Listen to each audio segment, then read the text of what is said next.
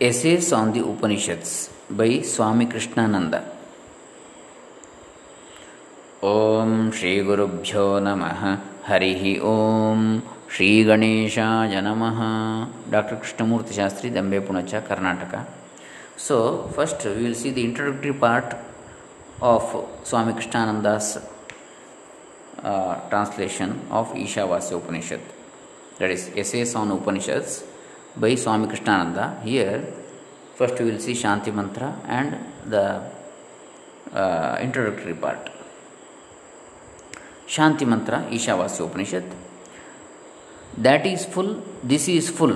Purnamada Purnamidam. Purnat Purnam Udachyate. From the full, the full proceeds. Purnasya Purnam Adaya Purnameva Avashishyate. Taking the full from the full, the full alone remains. That absolute is full. This created being is also full. Brahman is infinitude and is therefore full. That which proceeds from the full or the infinite must be either real or unreal. If it is real, it must also be full, because a part cannot be ever enduring, and that which is not always enduring is not real. If it is unreal, nothing proceeds at all. This means to say that either infinity is the product of the infinity or nothing proceeds from infinity. Infinity cannot proceed from infinity because thereby there would be two infinities. Hence, the proceeding of infinity from infinity does not change infinity because infinity alone remains even after that. The drift of the statement is that infinity is unchanging, and this mantra is a figurative way of saying that nothing proceeds from infinity. This is the Shankara, Shankara's way of thinking, Shankaracharya's. Even the idea of something proceeding from infinity is based on its essential character of infinity. That which is produced, namely Hiranyagarbha or the universe, must be infinite. Otherwise, there should be something outside Hiranyagarbha or the universe. The universe includes space also, and beyond space there is nothing. Therefore, the universe is infinite. Even the individual that is created is essentially infinite.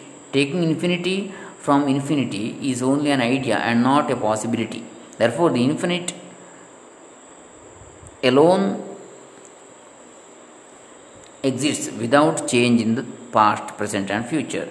Om Shanti, Shanti, Shanti. May the three tapas, uh, three tapas, afflictions cease, and may there be peace.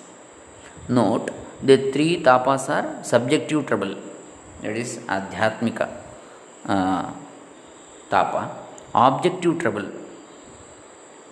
that is adibhautika um, tapa, and heavenly trouble, that is adhidaivika.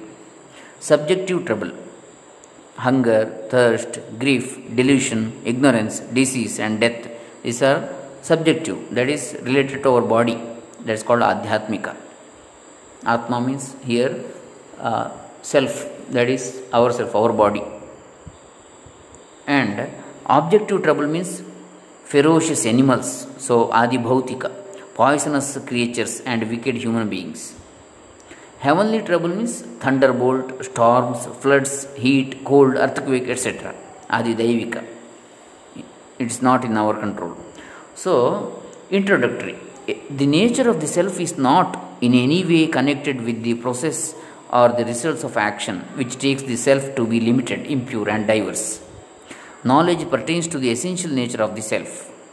Knowledge neither creates nor modifies nor obtains nor purifies the self because the relationship between the knowledge and the self is not one of doer and doing. All the Upanishads exhaust themselves in ascertaining the fundamental characteristics of the self.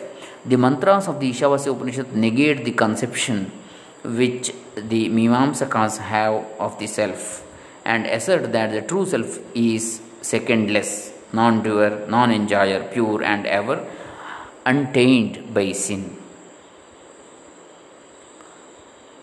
So, this is the introductory part.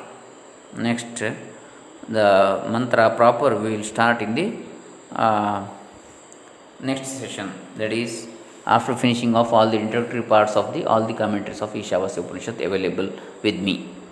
We will uh, compare all the introductory portions. Then we will start with the mantra proper Ishavasya.